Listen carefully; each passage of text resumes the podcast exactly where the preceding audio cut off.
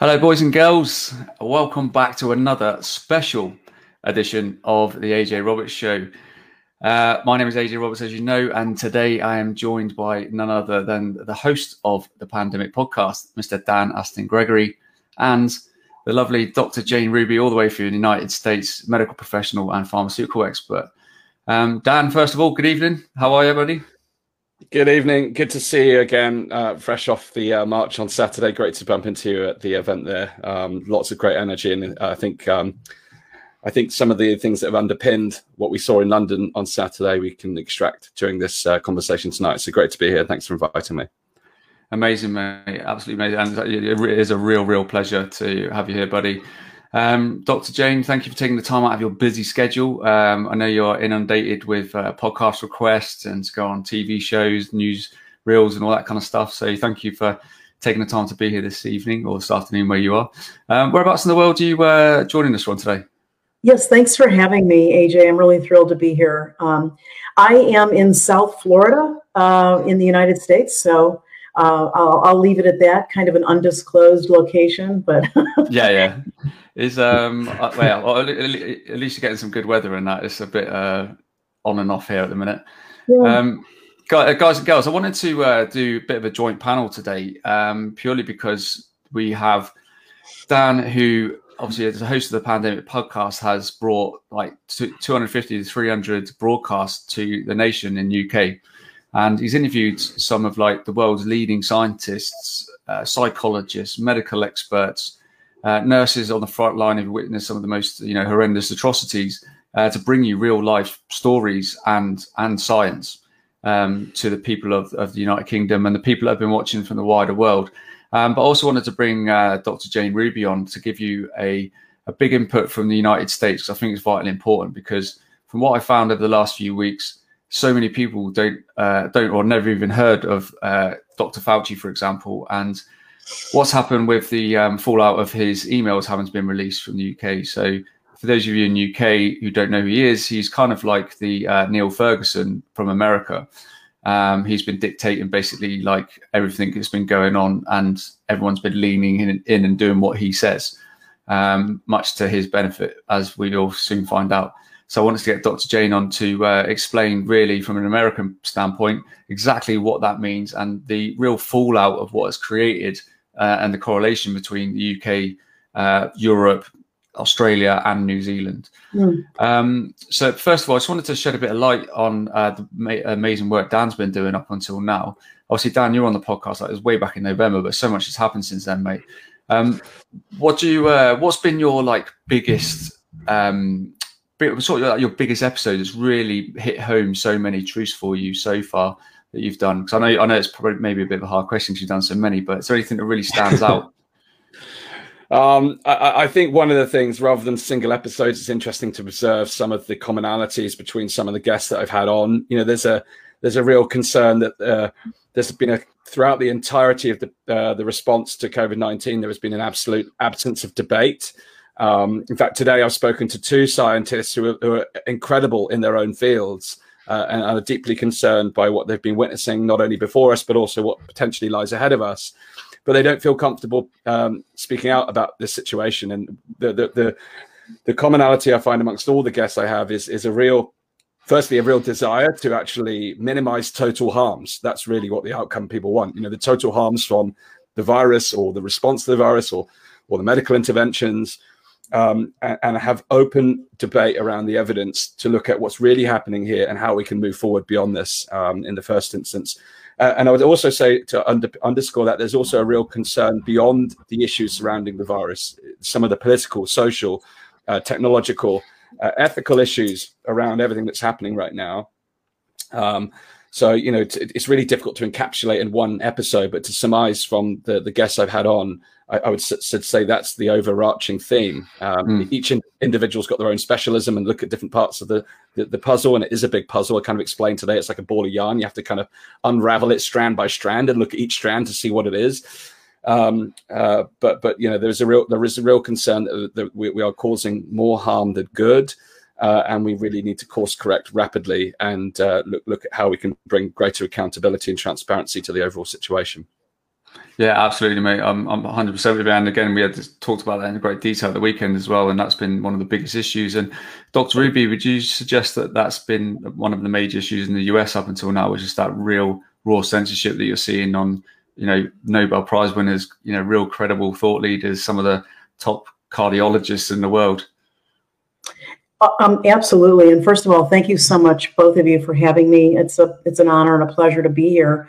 Uh, and to connect with our, our U K um, fellow citizens. Um, yeah, it's um, it, it's astounding. Uh, the level of censorship here in the U S is pretty uh, pretty rigorous and pretty rough. Uh, we it's it's like chasing, you know, your tail. They they can barely keep up with it, the censors, you know, across social media and across mainstream media, of course, and all the, you know, all the efforts to shut this information down. But I do think, thank God for alternative media that slowly was developing and growing, you know, uh, starting a few years ago. I wrote a book called The Sea of New Media, which was really a, a take from a quote from Andrew Breitbart, where he said, you know, we are the media now because we can't trust them to be. So now they're in, you know, they're just in this incredibly aggressive mode. Um, but but we we are bigger than them. We're more than them. And I think that's what's keeping the word going out. And I'll do this as, as long as I can. Um, so right now I haven't been, you know, shut down yet. I, I did have a, a large Twitter account last year, and they shut me down in October, uh, just before our U S presidential elections, which I figured they would. But um, I weaseled my way back in, and I'm climbing again. Fantastic. Um, but obviously, uh, one of the big talking points that we wanted to talk about, especially today, if you could, wouldn't mind elaborating on, is um, Uh, for guys and girls, especially in the U K, uh, New Zealand, Australia and Europe who are watching, um, Doctor Fauci had to release over three thousand emails to the Senate, didn't they? Because they uh, put a Freedom of Information request in. Uh, in those emails was quite a lot of alarming information and correspondence between him and a number of people in Wuhan. Um, would you be able to give us a brief description, uh, an overall thing of like the main key points of what came out of that, so people in the U K really get an understanding, please? Well, I think a lot of what Doctor Fauci was up to was revealed in those emails. Let me just say for the audience, Anthony Fauci is a guy who is probably makes uh, the Nazi doctor, Doctor Mengele, and I'm not being cute. He actually makes Mengele look really moderate. Um, this guy would not have the been able to accomplish, and by the way, what he's accomplishing is uh, depopulation, injuring millions of human beings on the planet. So this should be of interest to everyone, not just the United States. Um, it was good that those emails were leaked. They really revealed that he is doing what we suspect that he is doing. You know, he was shut down. Uh, he started level four um, safety labs that, that are the highest, most dangerous labs. Uh, he was shut down in his gain of function work in the United States by Presidents Reagan and, and then again by Obama, believe it or not. Um, and then he took the money because he has a lot of power and he can move the National Institutes of Health and the National Institute of Immunology and Allergy. Uh, he can move m- many hundreds of millions and maybe a few billion. And so when he got shut down in the United States and it was made illegal, gain of function research, he took it over and he gave it to, of all people, uh, he supported the development of the Wuhan lab, which is another level four biosafety lab, which has no business being in a country like China that wants to take over the world. Um, so, so that's sort of who Anthony Fauci is. I can tell you that um, he, he should probably stay in hiding because there are groups and people in the United States that at least, at the very least, want to see him go before an international tribunal, um, you know, and, and be prosecuted and, and, and, and pay the death penalty for what he's done. He's, Um, he's really, he's allowing the, the death and destruction of children and pregnant women. And it's just, like you said, the atrocities are uh, are endless right now. Mm. Endless. Um, and obviously a lot of those emails, so I've read a lot of them in detail. Um, there's correspondence between him and Matt Hancock in the U K. Um, and you can see a lot of correlation as like a lot of the legislations and everything brought in the U K, which is kind of mirrored what's been happening in the States over the several months, um, off the back of Doctor Fauci's uh, time and tenure uh, in, in his in his role. Um, obviously, a lot of key points were um, masks don't work.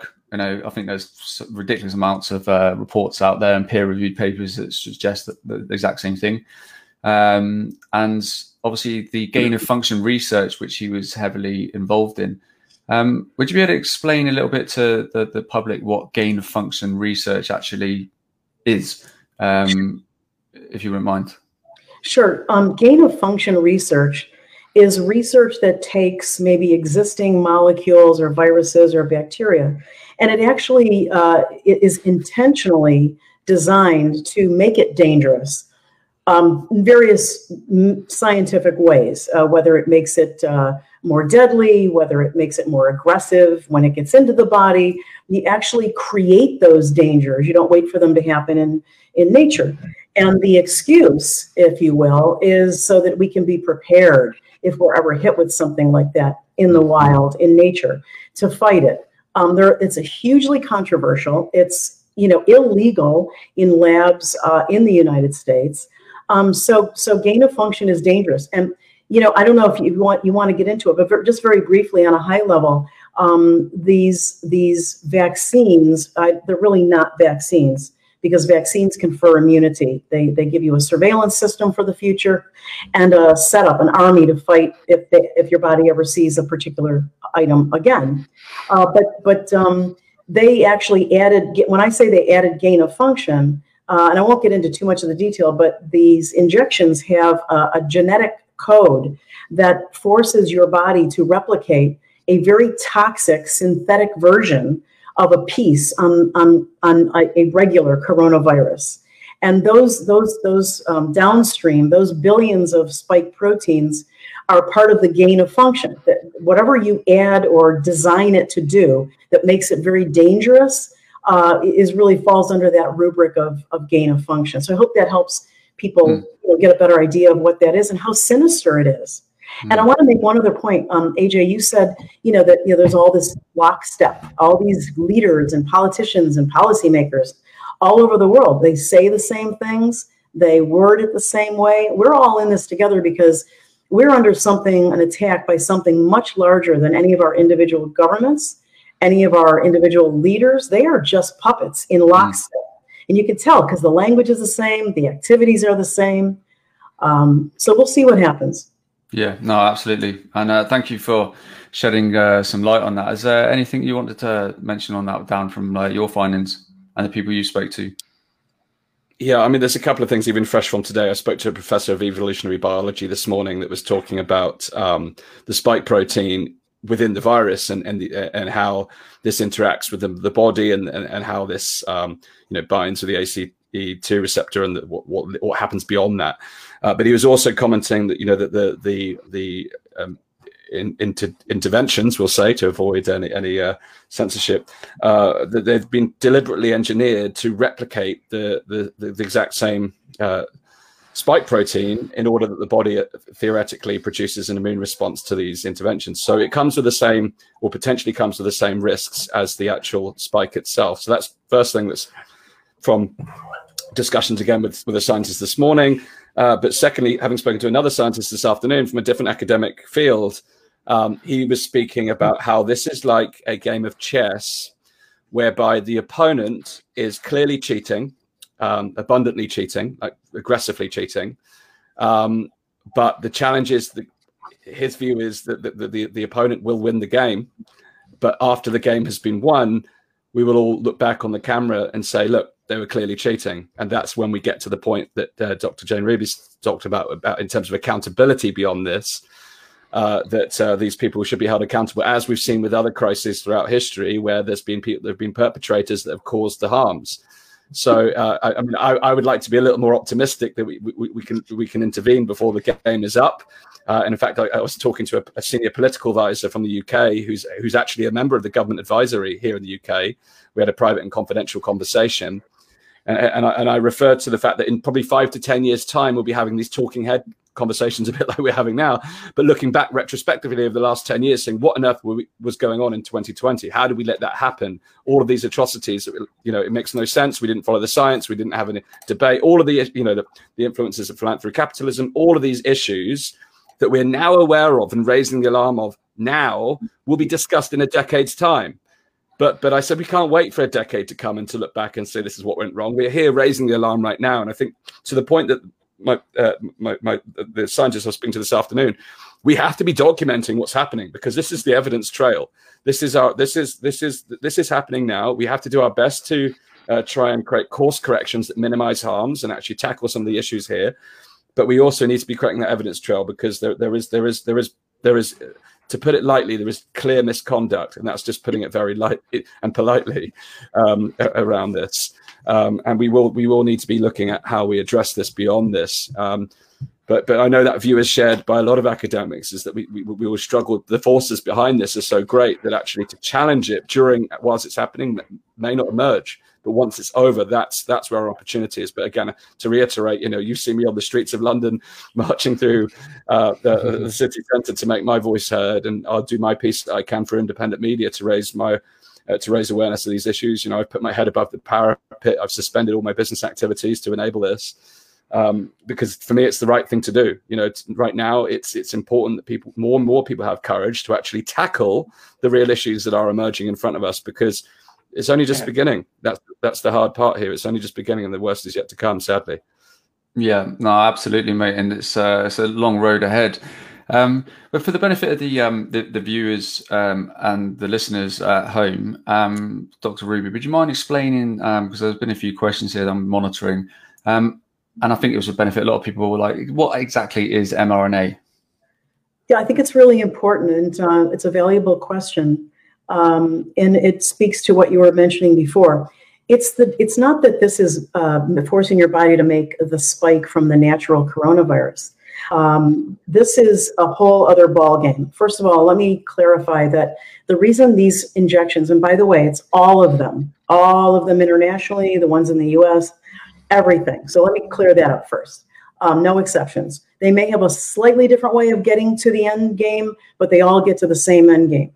And that, so let me start with what's a, a, a, a conventional vaccine. A conventional vaccine uses a piece of a virus, or whatever the target is, uh, or a dead virus, it's called attenuated, and, and it, it, it gets injected into your body, it stays in a little uh, small area, and then your body, the, the, lymph, the surrounding lymph nodes see it, they register it. I'm gonna use really simple terms so we can move quickly. Uh, and it, like I said, it creates a two-part immunity to it. A surveillance system, It, it, rem it remembers it. It has you know, red hair with blue eyes and a green dress. So I'm just speaking metaphorically. Um, and um, so, and then the second part is the, the killer T cells, which will always be deployed if that organism shows up again. That's a vaccine. That's conferring immunity. What these injections are, and when I say they all get to the same place, they get to the same place. It is a, a genetic code, an, M, an encoded piece of messenger R N A. And here's the key to the difference. It's in a lipid nanoparticle that we are now learning has a sort of magnetic, and we can talk about this later, you know, effect to it called, with the process is magnetofection, but this lipid fatty layer and that those materials around it are shuttling this, this mRNA code into virtually and probably every cell in your body. It is able to break down barriers that nobody intended to be broken. One of the most famous barriers in the body is the blood-brain barrier. It's very delicate in terms of, you know, the, on the other side of the brain, as you can well understand. And there are many things that are not allowed. Pro, you know, proteins can't get in there. You, your brain works on sugar, on glucose. So there are very specific things that can get in. There are very few. These lipid nanoparticles are so designed, but this is why I know there's a sinisterness to this, that they can get these past all these barriers. What does that mean? You're not supposed to have D N A outside of your cells. This gets it into cells. And here's what was explained by Doctor Bhakti, who I adore. He explained that when your body is forced to make these spikes all in, in the billions all over your body, it's not that the spikes are flying around freely. They are sticking out of the cells, your cells that this lipid nanoparticle pushed it into. And you're inside the cell, it's being forced to make lots of them and release them, but some of them are sticking out. Your body recognizes that sticking out as the foreign invader. What do you think it's attacking?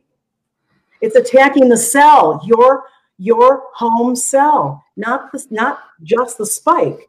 So there, I'm giving you a very big overview on how these autoimmune diseases are going to develop, how in some people, if it gets into cardiac muscle, you're going to have a, a, a maybe in ten days, fourteen days, you're going to have, you know, uh, chest pain, shortness of breath, and, you know, ergo the myocarditis that we started to see as a signal out of Israel in April, because Israel sold its soul, its leadership, to the devil, because it made an exclusive agreement with Pfizer. So now the entire state of Israel is a petri dish for the Pfizer jab. And here's why it's really important. A lot of early signals are coming out. In young men, they were coming out with the myocarditis. Now we know it's a worldwide problem. It's a huge problem in the United States.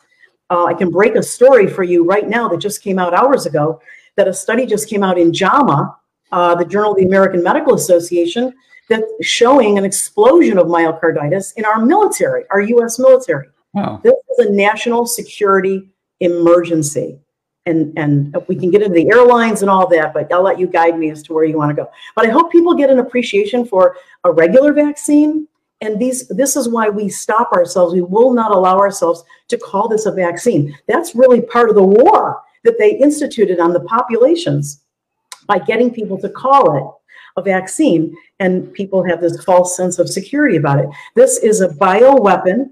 It's designed to kill a lot of people soon, and uh, a lot more people later, as, as it depends on how it goes. And I have to tell you guys, I have a suspicion, I don't have proof yet, but I have a suspicion that they have, each of these companies possibly, it has different things in their injection, in their vials, at different points of time. Uh, I, I'm just speculating. Again, I wanna make sure I'm not, I'm not quoting any science. That's my hypothesis, and I'm going to try to work on it, mm. because swaths of people have, how can some people die of, how can a fifteen-year-old die of a heart attack? Mm-hmm. How can a thirty-year-old mother, previously healthy, a jock, end up with a Guillain-Barré syndrome and is using a walker to walk? And yet, you know, another person who's twenty-five over here uh, got the j- same type of jab, and they have nothing, no initial symptoms, no long-term symptoms. Something's off somewhere, or there's something targeted in these injections. Yeah, I, I, I totally hear what you're saying. It's uh, it's very alarming. And uh, at the end, on Saturday I, and during the day, I spoke to a lot of nurses who were there um, and were extremely troubled um, by the whole thing that's been going on over the last twelve months, um, sixteen months even. Um, the lady I spoke to towards the end of the day, uh, she worked actually in a London hospital, and she said that the um, the I C U um, Has, has hasn't had any COVID patients at all. They've currently got um, a, a large proportion of people who have bacterial lung infections from wearing masks all day, um, and they've actually had a four hundred percent increase in the last three months in heart attacks, strokes, and blood clots. All for all, they're all young people and all double jabbed. And uh, just literally, she finished a sentence. The lady opposite her said, "One of them's my husband. He's thirty-eight," and I was just like. Wow. And uh, Dan, I mean, you spoke to countless people like this over the last uh, few months, haven't you? Yeah. So um, I think there's, you know, there's there's a, there's a lot of issues here. Um, I think just just firstly on in, in terms of the differences between different reactions, we've been exploring this with, with a group of scientists that have some hypotheses around this. Again, it's working theory. Um, but, but the dominant theory at the minute is that it depends on the site of the injection. So Mm. I understand it's designed to go into the muscle mass, and, and where it's isolated in the muscle mass, the theory is that the, that the the product would not go beyond there. Therefore, the spike proteins wouldn't enter the into the bloodstream of there. Well, that's yeah, that's, that's the oh, that, that's the original theory. But what's happening is it's, ent- it's it's absolutely entering into the bloodstream and therefore being distributed amongst amongst the body. But there, but there were scientists again that had already previously warned that this would be a, and cautioned that this would be a, an issue, and that we w- we would see these. potential uh, breaches within the blood-brain barrier, which which uh, um, we, we talked about, and, and various other sources. And, and we, we also know that you know the, the the the spike protein being found in the ovaries and the testes and all these other remote locations. So the the, the biggest issue for me here it, from the scientific community is that we're not even addressing this. You know, it's it's been brushed under the carpet and, and ignored, and it's it's a real risk factor. And it's it's it's the, the alarm bells are there, yet we're still steaming ahead. That's that's that's the first thing. Second thing, around the Israel situation, again, we've looked at the data from Israel. One of the worrying things is some of the adverse reactions appear to be more biased and more skewed towards younger people. So actually, mm-hmm. particularly in men, uh, the, the the younger men appear to be harder hit by these different uh, adverse reactions. So it's it's really concerning as we enter into the next phase, which is which is which is being talked about right now in Britain, uh, having had the the jabs now approved uh, in the under eighteens, at least by the um, regulators. It's, it's yet to pass through the um, Joint Committee of Vaccine, um, the, the J C V I. Uh, fund for final approval, but we can see where this is heading. And it's, I think for a lot of people, there's quiet conversations uh, behind closed doors about their concerns. But my, my, my, my real issue about this is, is those quiet conversations behind closed doors have got to become public, because it, you know, si silence is compliance. And actually, um, you know, your children are going to be the ones queuing up in, in, in the schools. And uh, it's, it's an absolute lottery uh, because, you know, absolutely, you know, not, it's, it, in the short term, we, we, we've seen it hasn't affected everyone the same way, but we don't know the long-term implications. We, we, it's unpredictable, um, and we've we've never it, it never we've none of, never run a trial at this scale around the world uh, of, of any product like this. So, um, and, and we're, just to bring it into proper context, when we're talking about children, you know, back to the empirical data around COVID nineteen, for instance, we we know that, that they're at the lowest risk. Uh, firstly, of severe disease. Secondly, in the United Kingdom, it's already been proven that every under eighteen uh, uh, individual that, that, that passed away with the virus, as a, rather than of the virus, had serious life-threatening pre-existing conditions. That's been written about even in the Times, for goodness' sake. So that you, so that so that no one has been known to have uh, passed away under the age of eighteen, specifically of the um, the, the the immune response to, to COVID nineteen. Uh, we also know that uh, community transmission from young people to, to, to, to the wider community is exceptionally low. Again, common sense corner, of course it can happen. You know, I'm not saying it doesn't happen for, for, for disclaimer purposes, but it's exceptionally rare. And the other piece is uh, in the United Kingdom, if you look at the at-risk populations of, of COVID nineteen, over sixty-fives, comorbidities, et cetera, et cetera, which, you know, we've got to move past the idea that this is a deadly virus that is non-discriminatory and that it affects everyone equally. It's just absolutely nonsense. So the, the data absolutely doesn't show that. But the over sixty-fives, less less than less than three percent of the U K population over the age of sixty-five live live with children. So so the risks, the idea that children need to be jabbed to protect others is is completely flawed on on on, on so many so many levels. Yet this is now being the driving. One of the drivers of of, of, of the of, of the the rollout, in addition to this notion that it, it's designed to stop the disruption to education, but we have to stop and recognize the disruption to education is a policy decision. It's nothing to do with the virus. It's nothing to do with vaccines. It's policy. And right now, there's a school about twelve miles away from where I live here, with twelve thousand pupils that's been shut down because two people tested positive with no symptoms. No one is sick. Yet twelve hundred people's education has been disrupted. That's policy. That's not viruses. That's not vaccines. That's policy. So for me, this, there's so many issues that underpin each one of these topics that, as I go back to, it's the yarn ball. We need to unravel exactly what's happening here uh, in order that we, we, we course correct and actually hold people accountable for the, the issues that are arising. I'd like to address um, a couple of things you mentioned, Dan, because I think it's really important for not only your audience, but everyone to remember.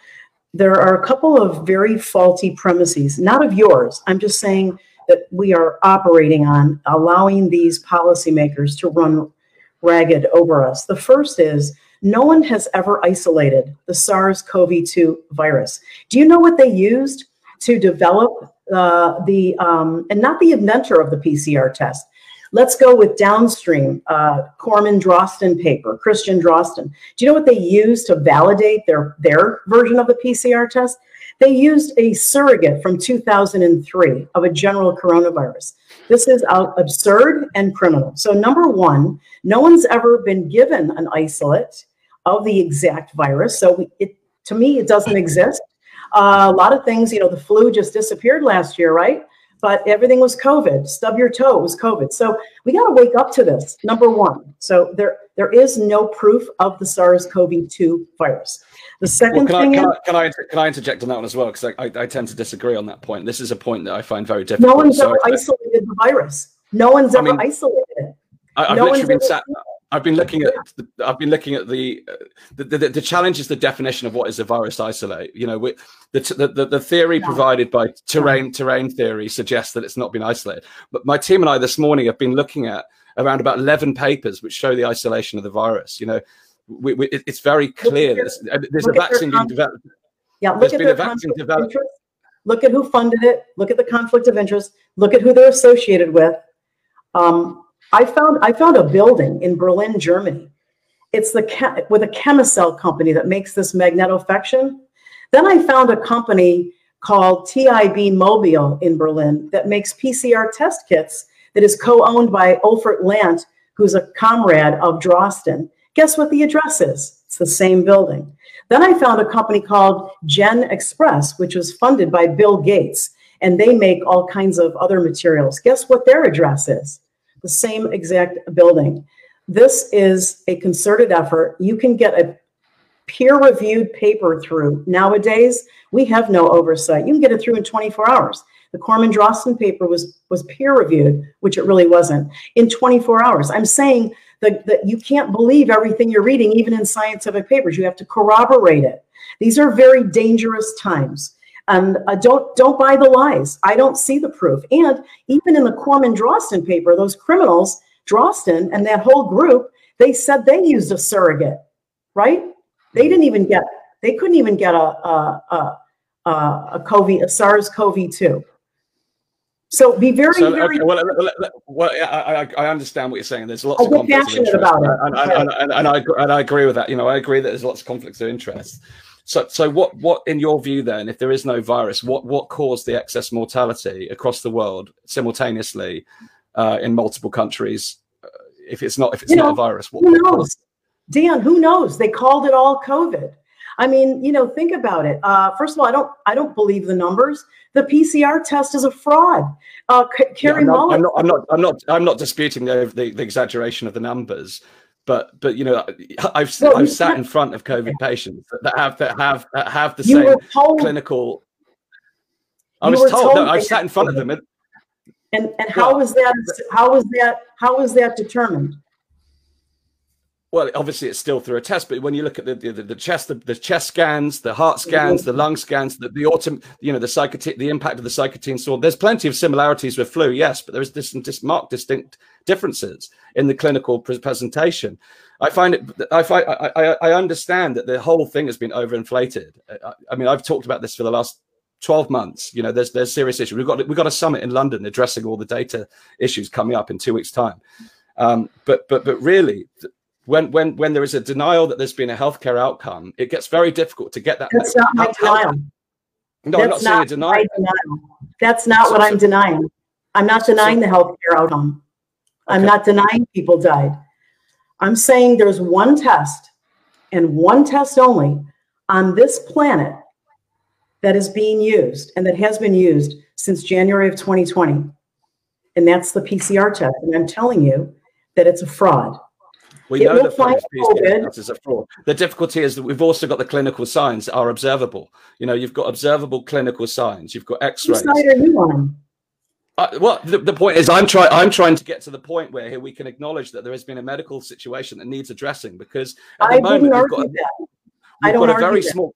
We've got a very small minority of people in the world who are in this echo chamber of the, of the issues that we're witnessing. But the reality is, if we ever to move beyond that echo chamber, we've got to recognize that that the vast majority of people aren't seeing what we see. And if, we, if we're seen as people who are denying there's a virus, denying there's been a healthcare outcome, and I'm not saying you are specifically, but believe me, there, there are plenty.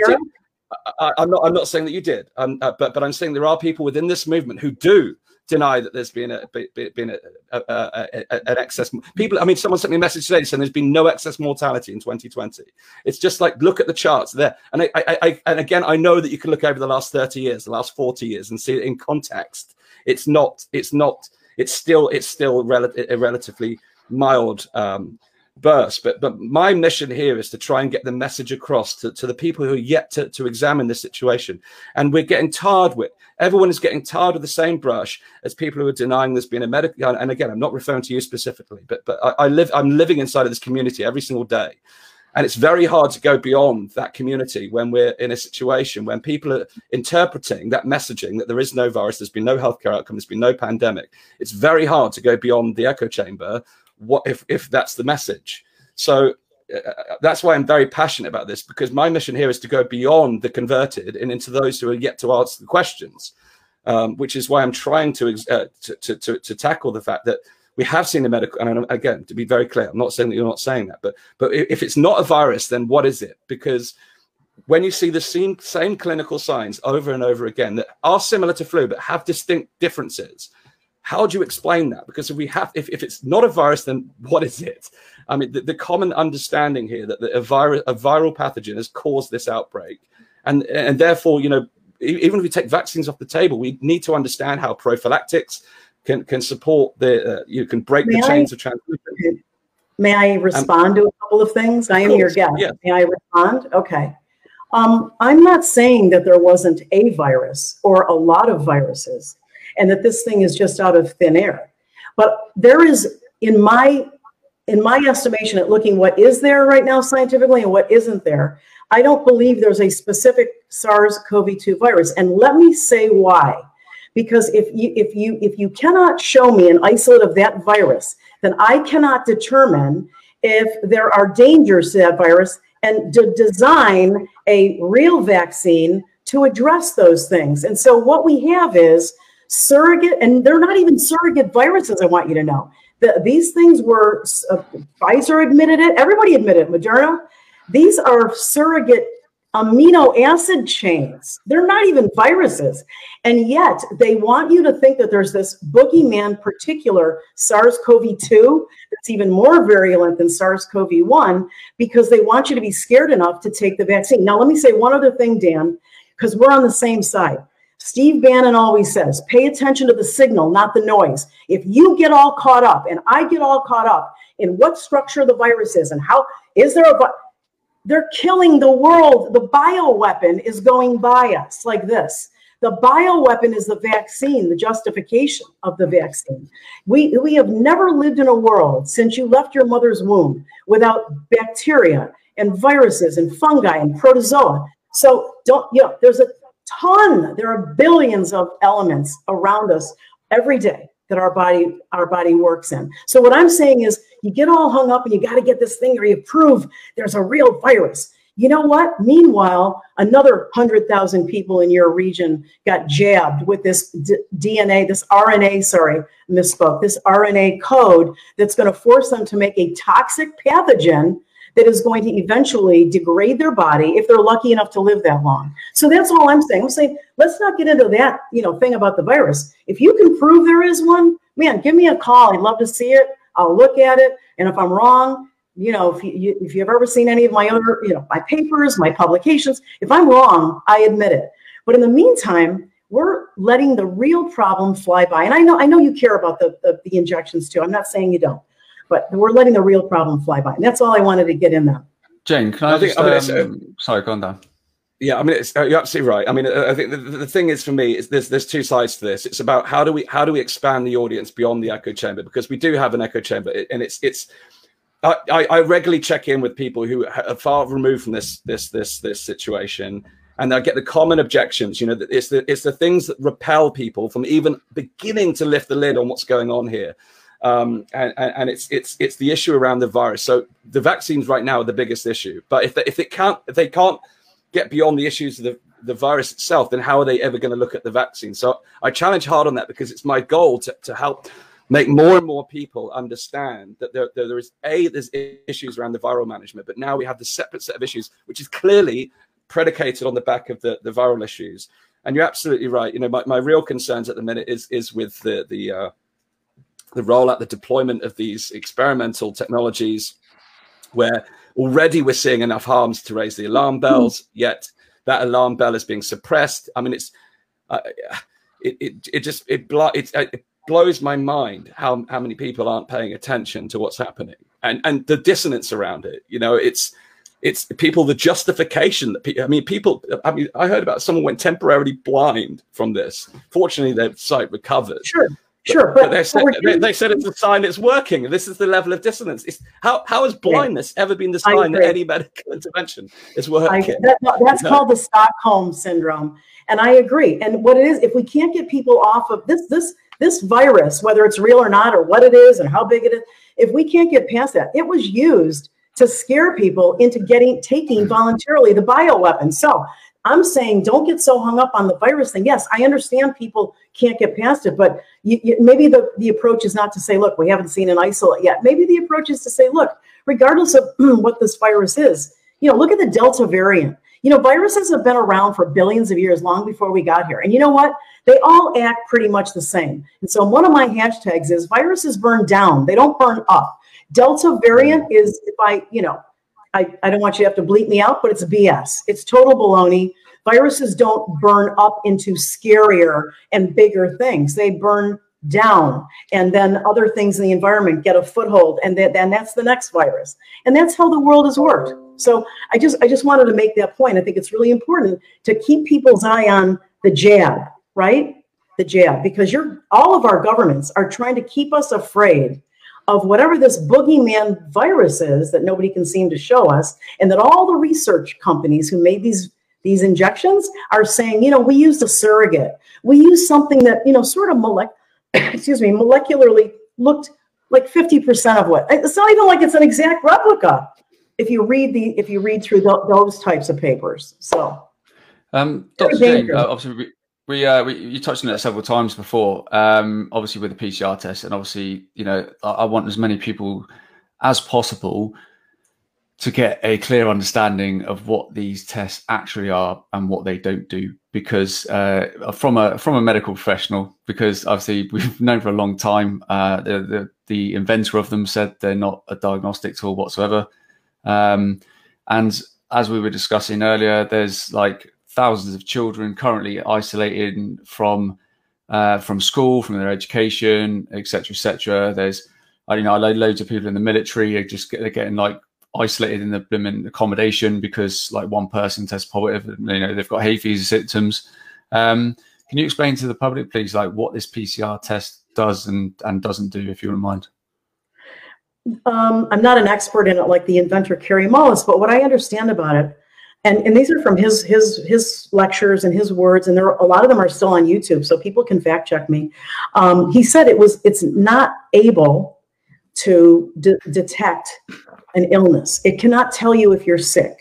Uh, when you're sick with a virus, you know, you get exposed to viruses every day. Your body sees it. It doesn't need to know that it saw it before. It knows it's foreign and it takes care of it.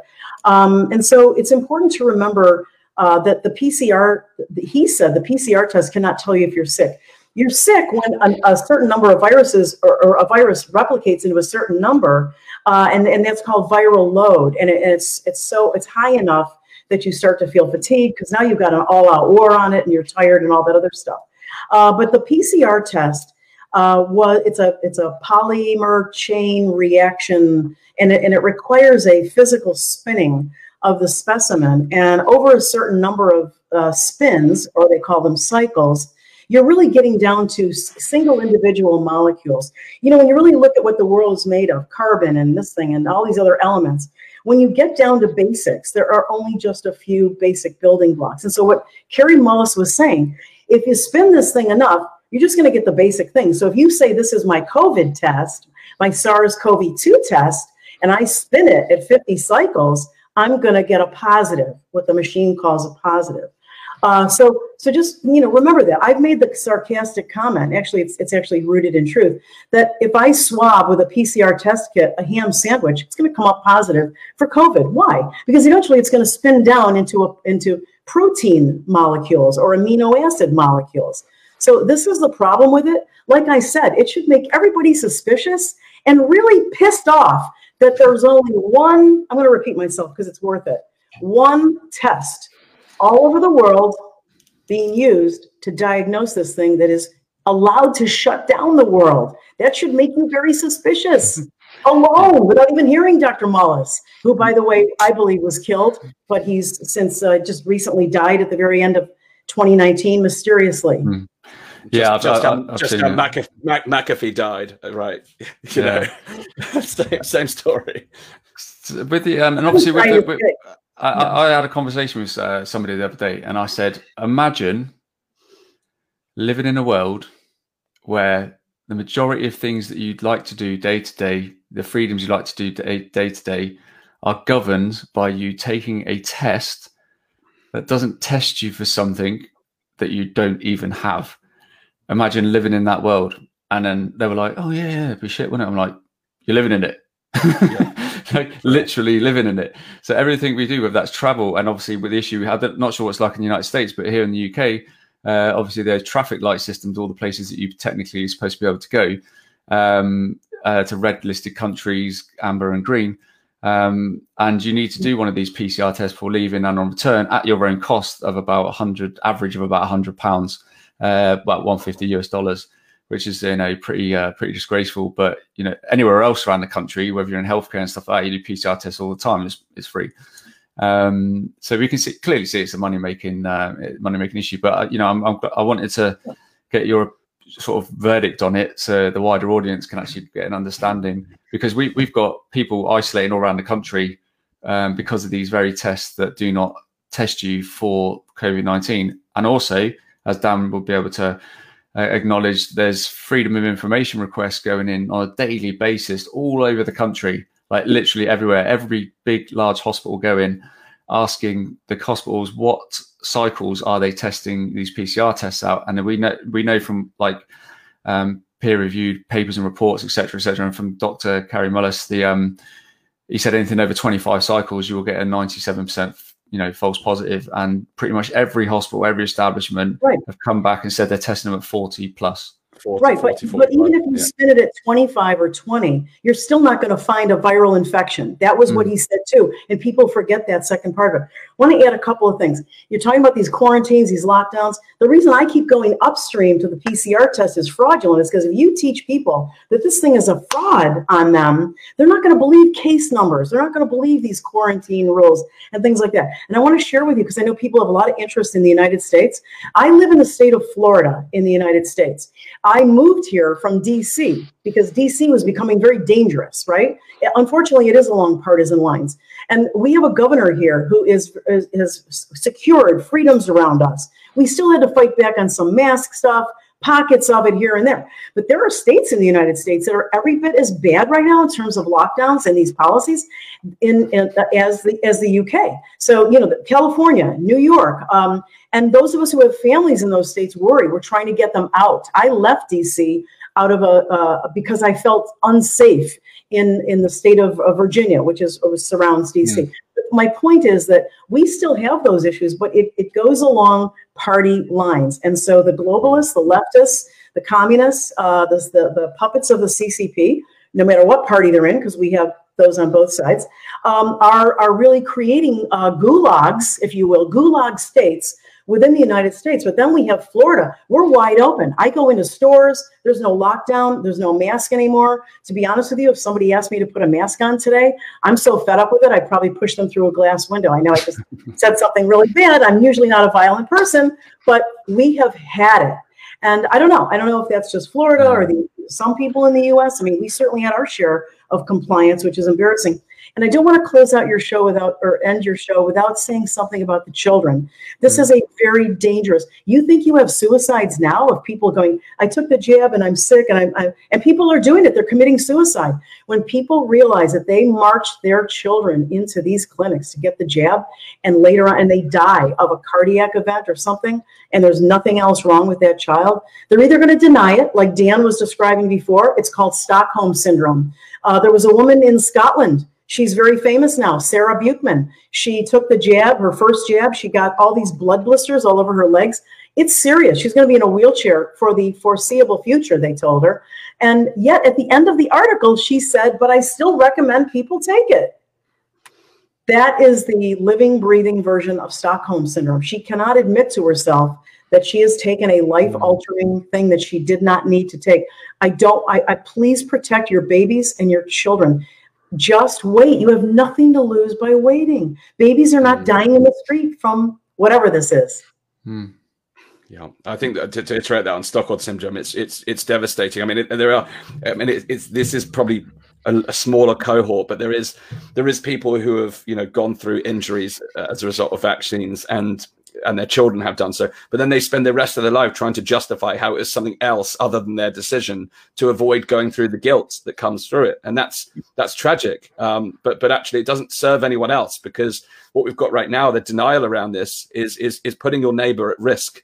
You know, I, I, I, the, the very minimum that people in the U K can do right now is, if you have an adverse reaction, is report it to the yellow card system or the uh, the, right. the, the VAERS system. That's the very least you can do. You, if you've taken if you've taken the trip and you've had a bad bad bad ride, l- at least help someone else avoid the same problem, because we know yeah. in the studies from the U S, Harvard Harvard shows the reporting rates is between one to ten percent maximum. Actually, uh, so, so it's actually less than that.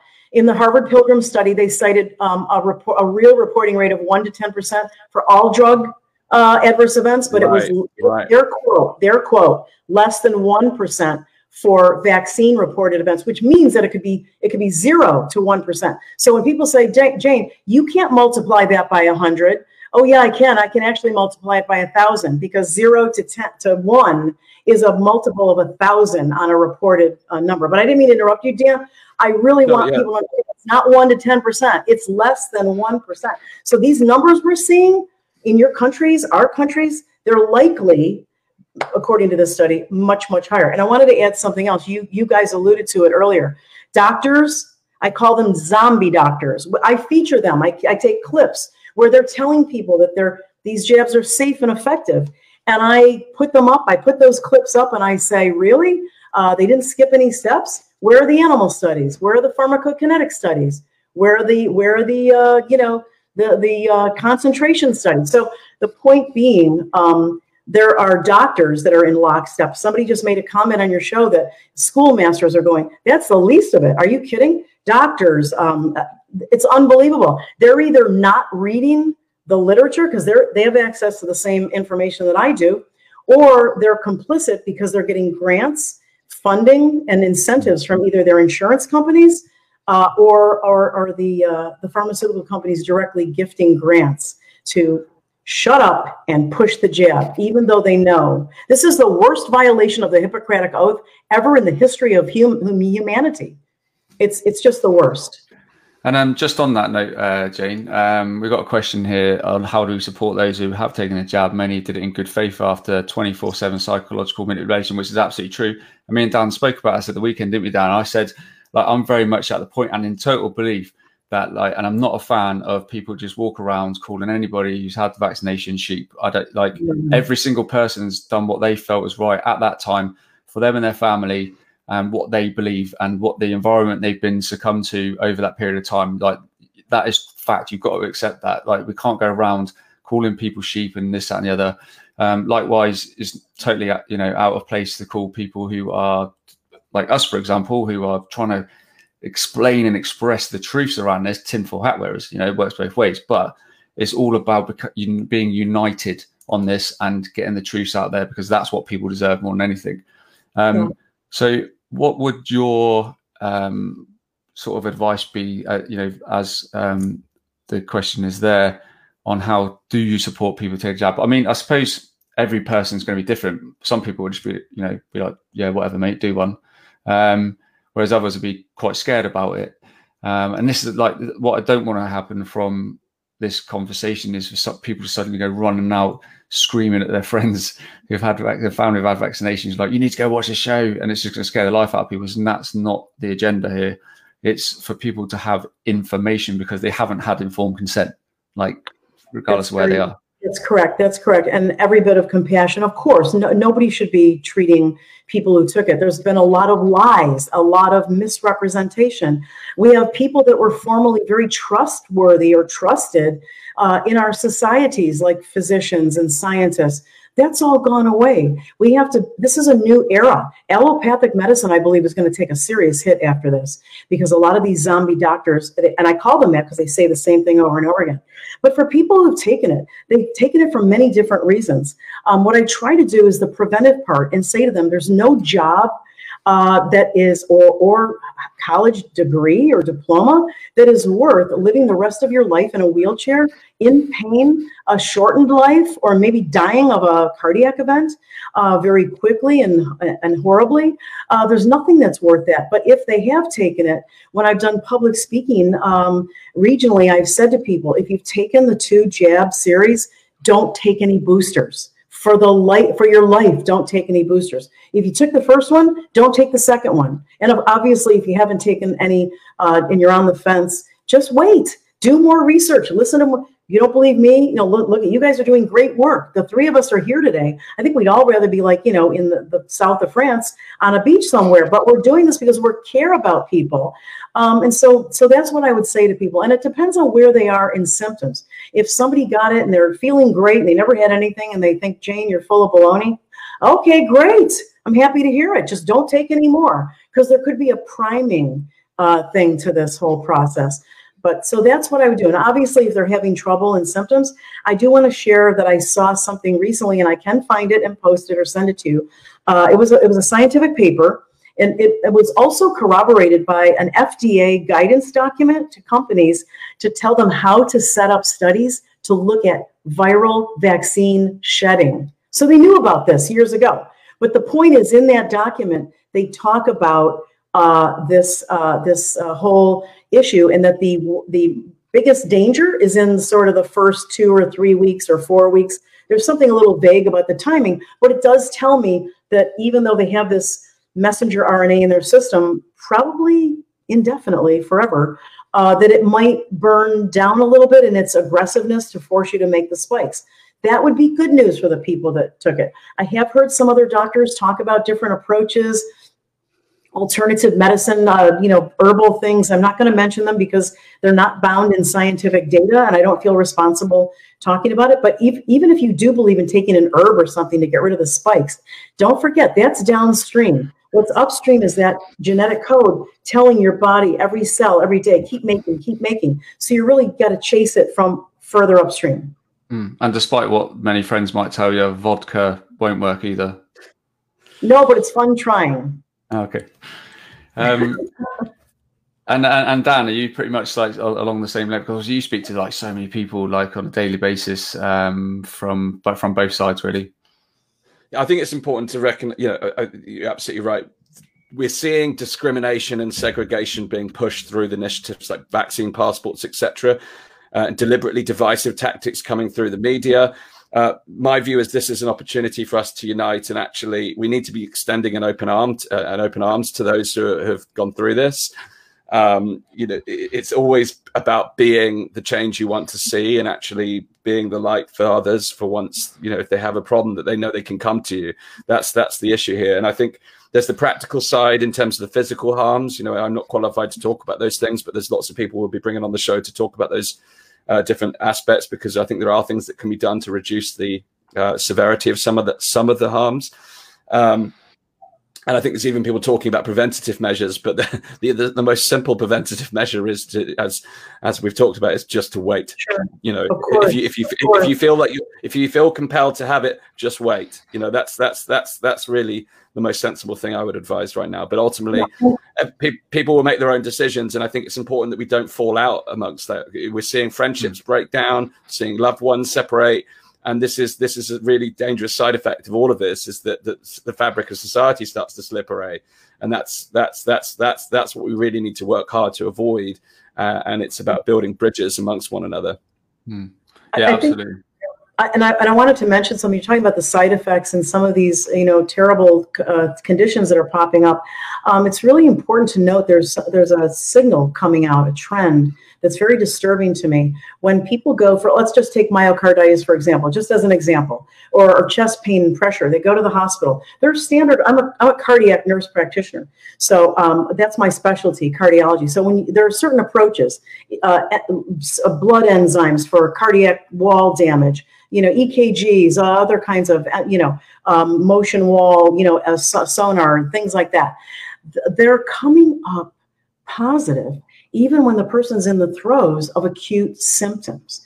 And then when they go to uh, to apply certain approaches, you know, d- different drugs that will slow the heart down to a normal rate, or, you know, you know nitrates to reduce the chest pressure, you know, from whatever is, it, it, it's not working. And, and I, I fear that this is part of the sinisterness of these shots, because what they've put in there is not, it's something that's happening some other way than the normal way that a heart attack happens, or the normal way myocarditis happens, because it's not responding. Yeah. And the diagnostics are normal, which should be very much of concern, but it's a clue for further research and rapid research, because we need to save as many people as possible. These people that are getting these things, that if they recover, they're going to have down, as their life goes on, they're going to have sequelae. So they have to be very careful, very vigilant. And, and just on that uh, briefly, because I've seen quite a number of reports that you've been doing recently over in the States um, on the subject of cardiology, is the um, sheer amount of uh, like blood clots and stuff that have been seen in airline pilots. Obviously, uh, British Airways have had uh, re- reported four dead in seven-day yes. period. And I think there was uh, some in the States, and a, a, uh, from what I read, a Canadian c- uh, pilot collapsed on the runway. Um, and obviously you've been doing a lot of digging into the, um, the, the reporting of that, and uh, the legislations that they're bringing in, stuff like that. Is, would you mind uh, just elaborating on that just a little bit? Yeah, really quickly. Um, there is, um, there, there's always a little bit of a risk of developing blood clots in your legs when you fly. It's, it's a mm-hmm. dehydrated cabin, it's pressure. Everybody, I think, I think most people are familiar with a little bit of that. And then if you have comorbidities, it's, it's even worse. But when you add these jabs to it, Uh, the spike proteins, remember, get into every cell in your body. They get into the bone marrow. That's a, that's a second most highest place. And so they're they're they're damaging platelets. Uh, some of these people are bleeding, and they they have a platelet count of zero. Normal platelet count is one hundred fifty thousand to three hundred thousand. Or they're having the the antithesis. They're having, or sometimes both, clotting and bleeding out. That's a very difficult thing. Uh, so with, with regard to flying, though, uh, the airlines have come out uh, across the world, including American carriers, saying, if you've had the jab, don't fly for X number of weeks or a month or something. While at the same time, they're not only incentivizing the airline pilots and flight attendants and control tower people, but they're also threatening them that if they don't take an incentive, they're going to end up getting a mandate by such and such a date this summer. Uh, this is absurd. Can't people see the hypocrisy in this? So it's a very big concern. You don't want your pilot uh, to throw a blood clot in his leg up to his lung or his brain and have a pulmonary, you know, fatal event or a stroke. Uh, and, and then, uh, you know, I mean, who knows? I mean, it's just, it's just a national safety or an international safety Uh, emergency uh, that's just waiting to explode. And mm. we're trying to get the word out. And and I just want to say one other thing. Um, when we were talking before about, you know, people like in your neighborhoods and in your in your areas there where things are locked down, um, you don't have to comply. Um, I would go to those agencies. And, and, and don't, you know, it's great. I loved seeing the protests in London. I was very gratified. It was heartwarming. I was, I was sitting there at my computer going, yes, you know, go, go, you know, everybody over there. Um, but, but that, that's great. But that, that doesn't, I would do the same thing and bring a million and a half people, you know, to the doors of whatever your equivalent is of like your C D C, uh, your F D A, your E M A. I mean, those, those are the things. And when they're thinking about approving this for, you know, the next age group is two to eleven. Mm, yeah, in the United States, yeah. And you said something earlier that I want to affirm, because I've seen the science behind it. You can just see it in the VAERS system going down. The younger you go, the bigger the issues, the more serious the issues, and the greater the death. Please protect your children and your babies. Yeah, absolutely. Don't let them authorize this and expand these, these, you know, malarkey, you know, E U As to, to babies. Terrible, terrible. Yeah, th- thank you for elaborating on that. So, you know, it's a really important point, um, because there's there's so many just like mixed stories and signals, and obviously Dan knows more than than most what the media is um, has been like over here. And um, I, I remember way over six months ago, uh, nearly twelve months ago, probably having an argument with somebody. I'm saying like, oh, the media's saying this, they're lying about this, this, and this, and someone was saying to me like, there's no way Ofcom wouldn't allow it.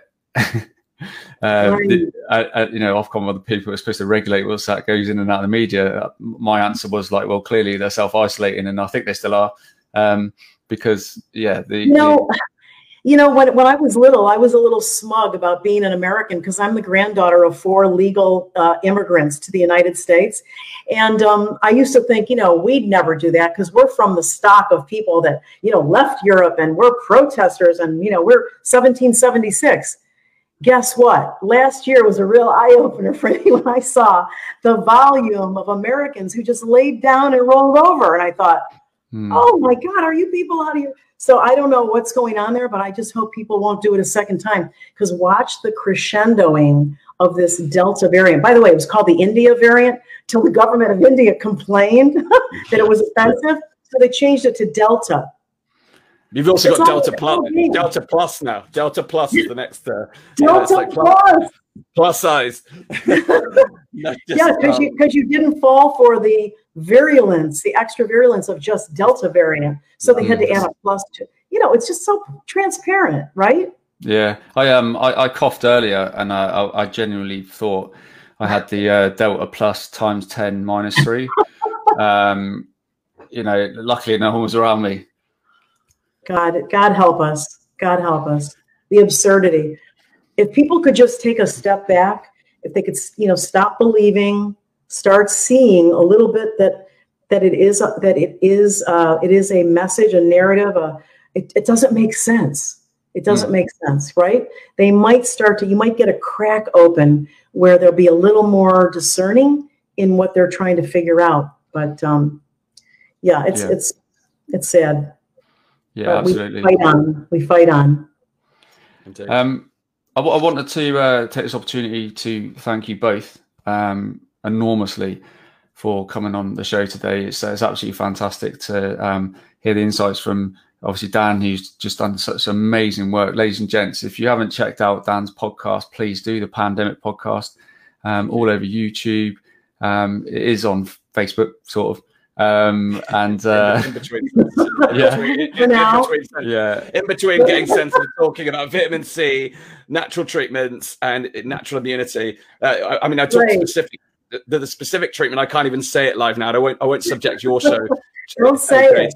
Yeah. It just begins with Ivor. It begins with Ivor and ends in Nectin. If you join the dots, yeah. you'll find it. You know. But the B B C yeah, yeah. have now, the, B, the B B C have now started talking about it. So maybe maybe now it's legit that we can talk oh, yeah. about it. Yeah, yeah, you do. You, you guys do. Under, you, yeah, you guys do understand why they had to bash H C Q and ivermectin, right? You understand yeah. why? Oh, because they, absolutely. Yeah, in the, in the at least in the U S, we could never have gotten the uh, emergency use off. It was it would have been illegal. Mm. Yeah. Yeah. We'll get this. Uh, the, here's the, here's I, I, this is breaking from today in the U K. The the the, the trials that are being run through Oxford on uh, from an insider from on on on Ivor. Nectin, yeah. Right. uh, uh, it, it, it, the, the, the the dosage that's being used, it it is being deliberately set to for, so the experiment fails. You know, so questions are now oh. being asked about why why why cause, cause it, they did the same with hydroxychloroquine. They, they did such a high level dose that it caused harm. But we're going to see the same problem. It's mm. just corrupt. You know, it's, it's well, just. Um... But, Doctor Peter McCullough said the exact same thing in a recent interview, didn't he? Uh, um, and if you haven't seen him, guys, Doctor Peter McCullough, like, he's one of the leading cardiologists in the in, in the world. Um, he actually said that th they've seen fraudulent papers produced to make out that uh, Hotel Charlie Quebec um, is is not good for, is, is not good for you, um, and it's actually dangerous to the heart. When in fact it's completely the opposite. And he says that, you know, on on a, on a number of occasions in a number of interviews. So, um, you know, just, uh, you, even if you search hashtag like Doctor Peter McCullough, you know, you'll see like he's a lot on of the his amazing work. We have got him on the show on Friday, actually, on the Pandemic. Have you really? Oh, oh, wonderful! Oh, that's not, five yeah, I have not met him yet. Oh, yeah, you're you're very lucky. You're very lucky to get him. That's wonderful. Uh, he's, he's one of my mentors. Amazing. Yeah. yeah, he's speaking at our conference on uh, the seventeenth as well. Really? Awesome. Oh, that's awesome. Good, good. Yeah. I'm glad he's doing that all he's, over the world. He's, he's, um, he's elaborating very, very well. He's articulating the message very, very well on a lot of these real bad issues um, from his standpoint as like one of the leading cardiologists in the world. Um, yes. Yes, he's more, he's probably one of the top three most qualified people in the world with the eclectic combination of all of his experience, you know. Mm. Um, so yes, you, you're gonna, you're in for a treat. He's just a great speaker. He's taught me a lot. Um, yeah, I'm looking forward to, you know, one of one of these days at um, something in the U S. I'm sure we'll bump into each other. So. And yeah. uh, when, when's that, Dan? Just for the uh, the listeners and the viewers. Yes, so, so seventeenth. It's the seventeenth of July. Uh, it's the seventeenth of July. It's being hosted in London. It's an invite-only event where we're inviting the, the press, the media, uh, academics, um, public figures. We've got people from music, arts, entertainment. Um, our goal is really to try and shift the narrative in the mainstream media. Um, so it's uh, we've, we, we've obviously got a finite capacity due to the rules we've currently got, but it's going to be live streamed across the world. Um, we've got a panel of amazing speakers, a full day, uh, really dissecting a lot of the evidence base around this in the most uh, credible possible way that we can to really start to shift the needle uh, around the conversation and give people sound bites and evidence that they can use in the in the in in, in tackling the issues that we're facing here. Um, we've worked incredibly hard to build a build a really robust program. Um, and you can check out the link at question everything dot i o. It's question everything dot i o. You'll find the full summit there. Um, uh, and it's a very, very exciting event uh, happening physically in London, uh, the first of its yeah. kind to, to critically evaluate the uh, response to COVID nineteen and to lay a pathway uh, out of this. No masks, Dan? No masks? No masks. Um, we're, we're, we're quite, we're, in terms of the actual rules and regulations of the, the venue, we're still tied quite a bit with some of it. Um, it's not a protest, obviously a protest and a march, we can do what we like, but right, we've got a prestigious, right. co prestigious conference venue. Um, and, you know, the, the, the people we're inviting to be in the room are, are not necessarily the people that are asking the questions that we're asking. So we're hoping to begin to lift the lid uh, on some of these mm. key issues, you, you know, st straight out of the block session one, you know, why the pandemic rule book was thrown out the window uh, back in January. Uh, session number two, all of the issues around P C R testing, asymptomatic transmission, uh, both in terms of the data and the clinical information around this. Uh, and, you know, throughout the day, we're going to examine all the consequences of policy uh, and look at how we can actually move forward beyond this, not only in terms of practicalities, but also culturally, politically, socially, economically. Um, it's a packed day. Amazing. And, and, you know, I, I, I just see, like, clearly how, like, the amazing work that your team does uh, on a non-stop basis. And I know you don't get a chance to really talk about it on your own show, but from an outsider looking in and having met so many of them on uh, on Saturday, I just want to thank the, your team um, and, you know, on behalf of the, on the, you know, the viewers and that, that help you make the Pandemic Podcast what it is. Um, and, uh, you know, really shed some light on the true, real issues that we have um, and, you know, really getting that, you know, fine message out to the people to help them find out the, the truth, because that's what we're, what we're all here for. Um, guys, uh, thanks again for coming on. I really appreciate it. Um, for those of you who enjoy the show at home, don't forget you can share this. Obviously, it's on my Facebook Live, so please share with your friends, um, tag them. You know, we want as many people to get the message uh, as possible. You know, the, big, the wider the audience, the, the wider the message, okay? Um, obviously, we've got fantastic, credible Um, huge amounts of experience here from Doctor Jane Ruby over in the United States and um, Dan Astin-Gregory, who's the founder of the Pandemic Podcast. He was done two fifty, three hundred episodes with some of the most experienced and qualified scientists, doctors, nurses, and, you know, psychologists in the world um, about these uh, alarming issues that were still presses to this day um, here in the U K, the United States, and now more so in Australia and New Zealand. Um, for those of you in Australia and New Zealand, um, obviously, you, you know, you're kind of going through a carbon copy of what happened in the U K six months ago. So, you know, look in, pay attention and take solace from this podcast. Um, but I, from, my, you know, from me to my friends and uh, family over there, I can clearly see that you guys, uh, you know, aren't buying any of it. So well done. Um, if you haven't already done so, guys, please subscribe to the A J Roberts Show podcast. Um, I don't have any ads on my show and I refuse to have any, okay? I won't be sold out. Um, it, it, my, my, my, my podcast is for you and the wider audience, okay? And that's what it's all about. It's all about you guys. I don't make anything from this, all right? I just, I, just, I love people and I want to see everybody, um, you know, live a life of, you know, true solace and, and love. That's all I'm after, all right? So please subscribe, please share the podcast, and I will see you next week when A J, A J be... before we go, yeah. give the audience an opportunity to find out how to follow um, uh, Doctor Jane, because uh, yeah, exactly. Yeah, sorry, my bad. Apologies. Oh, how rude! You. How rude! Thank I'll take. I'll take myself. Oh, no, no, that's okay. That's okay. Um, hijacking, hijacking your show. Sorry, A J. Yeah, thank yeah. you. Don't be so hard on yourself. Anyway, um, just kidding. Uh, thank you for that. I'm on Telegram. I, I post a lot of new stuff on Telegram, but for the time being, I'm on Twitter and Facebook until they take me out. And uh, um, when we finish here, I've got to run because I'm hosting the Uh, second and third hours of Alex Jones' uh, InfoWars show, The War Room. So uh, come over and see me there if you can get that over over in the U K. That would be wonderful. But um, otherwise, I'm on the Stu Peter show as his medical contributor three times a week. And we're, we're doing what you guys are doing. I mean, there's, there's a lot more of us, I think, than we know, trying to get this out and, and really save uh, pain and suffering in our fellow man. So thanks for having me again. Thank you. Amazing. Amazing. Thank you. And guys, don't forget to check out Dan's episode with Doctor Peter McCullough on Friday, and we'll be back next Wednesday with uh, President Donald Trump. No, I was joking. Um, Just to see if they're listening. Yeah, yeah.